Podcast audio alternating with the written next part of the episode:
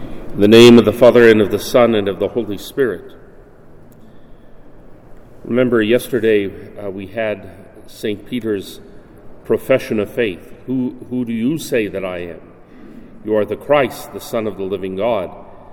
And then afterwards, uh, our Lord tells what the, them what this means that he must go to Jerusalem to suffer and to die and to be raised from the dead. And St. Peter understandably tells him, Don't go to Jerusalem.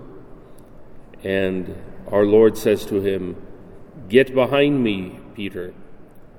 Do not try to lead me, do not try to stop me, but follow me. And you must learn to think as God thinks, not as man. And then he addresses today's gospel with all to the, all of the apostles and tells them that by following him what it means. Whoever wishes to come after me must deny himself. First thing, deny yourself.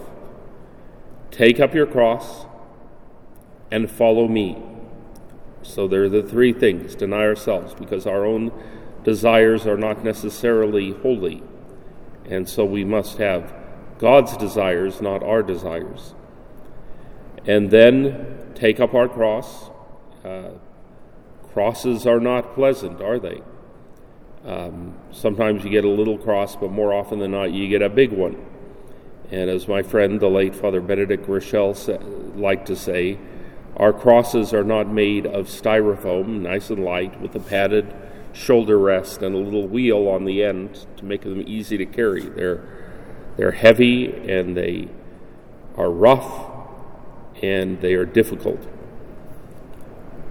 And then we must follow Jesus. That is the big thing. Follow him. Go where he has gone. Go where he wants us to go. And spend our lives for him. Not try to save our lives, but to spend them for Christ and for God. For whoever loses his life for my sake and for that of the gospel will save it.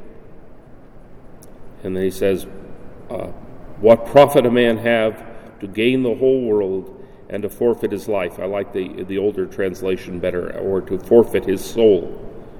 Uh, nothing compares to your soul.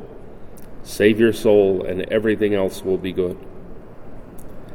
And this is what this is the, the real definition for what it means to be a Christian. To deny yourself, take up your cross, and follow the Lord Jesus. You know, a few years ago, the, the big thing was mission statements and vision statements.